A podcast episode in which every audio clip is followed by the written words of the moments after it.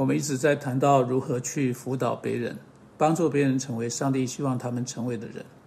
好，今天我想要跟你们谈到一个非常基本的辅导原则。我们可以把那个原则表达成这个：你出责任，你出责任。你问，你说这话是什么意思？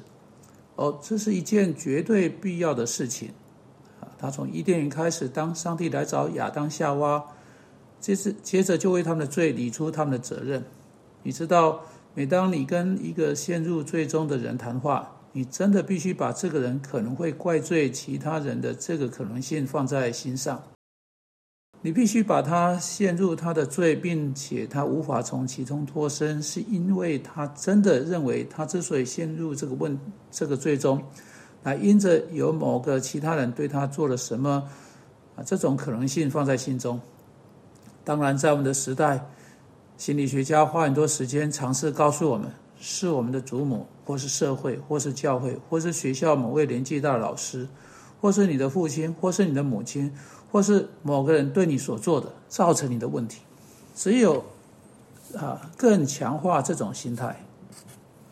好，如果你想要帮助人，如果你真正要把合乎圣经的责任带给他们，你就一定要遵守上帝在伊甸园所使用的模式。当上帝在处理亚当夏娃时，上帝对亚当说：“像上帝对夏娃说，他分别对他们说话，他个别的来处理每一位。”但当上帝跟他们说话时，你注意到两个人都有的那种倾向，在那个图画中有什么事情发生呢？我们准确地知道发生了什么事情。我们知道，在他们犯罪之后，上帝来对亚当说：“上帝说，你做了什么事情？你是否吃了树上的果子？”当然，上帝知道，他不是为了资讯来问那个问题，他问那个问题，为要把亚当置于一种窘境呢，使他能够知罪。亚当必须从躲避上帝的那棵树后面被带出来。我猜他站在上帝面前，正在发抖，试着推卸责任，试着给自己脱罪。这里是他说的：“主啊，你赐给我的那女人，她……”现在请注意这话，清楚地记在心中。亚当说：“主啊，你把那样的女人赐给我，跟我同住。当你把那个女人赐给我时，难道你不知道她会试探我吗？”她会对我做这件事情吗？为什么责怪我呢？别忘了，是你把她赐给我的。他把责任归咎于主。其实他把责任归咎于他的妻子。主啊，你所你赐给我的那女人，她。主啊，请不要看着我。是他开始所有这些事情，是他去跟魔鬼说话，相信他的谎言，吃了果子。请不要不要不要来找我，请去跟他谈。因此，亚当在人类一开始的早期。在罪发生之后，一开始就开始了这个推卸责任的过程。再看夏娃，他做一样的事情。主接着来找夏娃，啊，主来处理他，对他说：“夏娃，你做了什么？”哦，蛇！你看啊，夏娃立刻把把把责任啊从他自己身上转开，转到蛇身上去。好，你知道，我每个人都会做这样的事情。亚当能能够做这事，因为他的妻子真的试探了他。夏娃能够做这事，因为蛇真的试探了他。你知道，在推卸责任上面，总是有一定数量的貌似有理，因为通常会有个啊，会有某个其他人牵扯在其中，对他做了某件不对的事情。但问题是，当人一旦可以找到另一个人做的不对的事情，借此把责怪堆到他身上，他不仅仅试图把责任从自己身上转移开来，当他试着。呃，把他的个人罪、个人失败转移开来的同时，他还把做出改变的全部盼望转移开来。因为是别人对我做的，那我真的是无可奈何，除非那个人改变他的生命。你知道，能够被责怪的人，乃是能够整顿干净的人。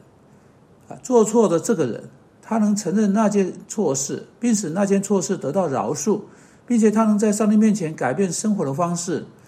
但如果我只是个被错待人，我只是个受害者，仅仅是呃，只是别人可能对我做什么的受害者，父母的教养对我做了什么，社会对我做了什么等等，如同今日有许多人说的，当然我无法改变我父母的教养，但我无法改变社会，我就无法摆脱他，我就没有盼望。好，圣经对理出责任是很清楚的，如果你要去帮助某个其他弟兄或姐妹，你开始跟他谈到他的罪，或呃啊，他立刻将他的全部责任的担子完全推到某个其他人身上。只要那个模式在辅导过程中一直继续下去的话，你几乎可以确定，你一定无法帮助那个弟兄或那个姐妹。反过来，你需要去说的是：好，请等一下，让我们来理出你的责任。你说理出责任是什么意思呢？就是这个，你对某个其他人对你所做的错事，到底做了怎样的回应呢？你知道，不只是你，你是有责任，我是有责任，你在做辅导的那个其他人有责任。我们自己要去做对的事情，还有当别人错待我们时，我们对我们以合乎圣经方式去回应对我们所做的错事也负有责任。例如在罗马书第十二章，我们被告知逼迫你们的要给他们祝福，只要祝福，不可咒诅。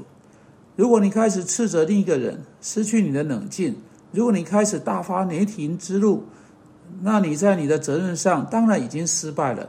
你未能在上帝面前，在那个人面前去祝福啊某个错待你的人，你知道不是太多人以这种方式思考。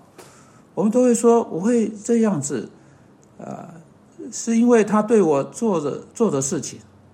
如果你知道某个人对我做了什么什么，你也会这么做的，不是我会怎么做，而是圣经怎么说。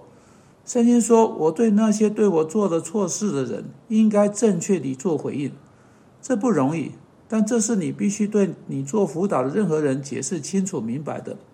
真的帮助那个人的唯一方法，是是向他指出在这件事情上面他自身的责任，甚至可以说那个人错误的回应，当他正确地做时。例如在罗马书十二章十八节，保罗说了这句有趣的话：“若是能行。”请注意，保罗使之十分清楚，不总是有可能。若是这个字是一种有如假设性的说法，不确定。若是能行，啊，就这事取决于你而定的话，总要尽力与众人和睦。你知道，在任何人际关系上，从你这一边来看，你的责任是在上帝面前你是对的，并且你要跟每一个其他人和睦。他不跟你和睦，那是另一个问题。如果他不愿意跟你和睦，还是有办法去处理这个问题。如果他是耶稣基督教会的成员的话，经由教会纪律；如果他不是耶稣基督教会的成员，那你就将整件事情交在上帝手中。若是事情取决于你，那你就有责任去做在关系中你这一边你可以去做的每一件对的事情。因此，这是在辅导中的关键，使每一个人看到他自己的责任。做妻子不能将她作为妻子的不良行为怪罪到她丈夫不像丈夫应该做的事情做得很差劲的事实上面；做丈夫的也不能将他自己的不良行为怪罪到他妻子作为妻子做得很糟糕的事实上面。妻子在上帝面前必须是一个好妻子，不论丈夫所做的如何，丈夫也必须是如此。主啊，求你帮助我们，去帮助别人理出他们的责任。求主帮助我们去教导他们，甚至对坏事都必须要要公义地做出回应，如同你在你的话语中教导的。我们奉基督的名祷告，阿门。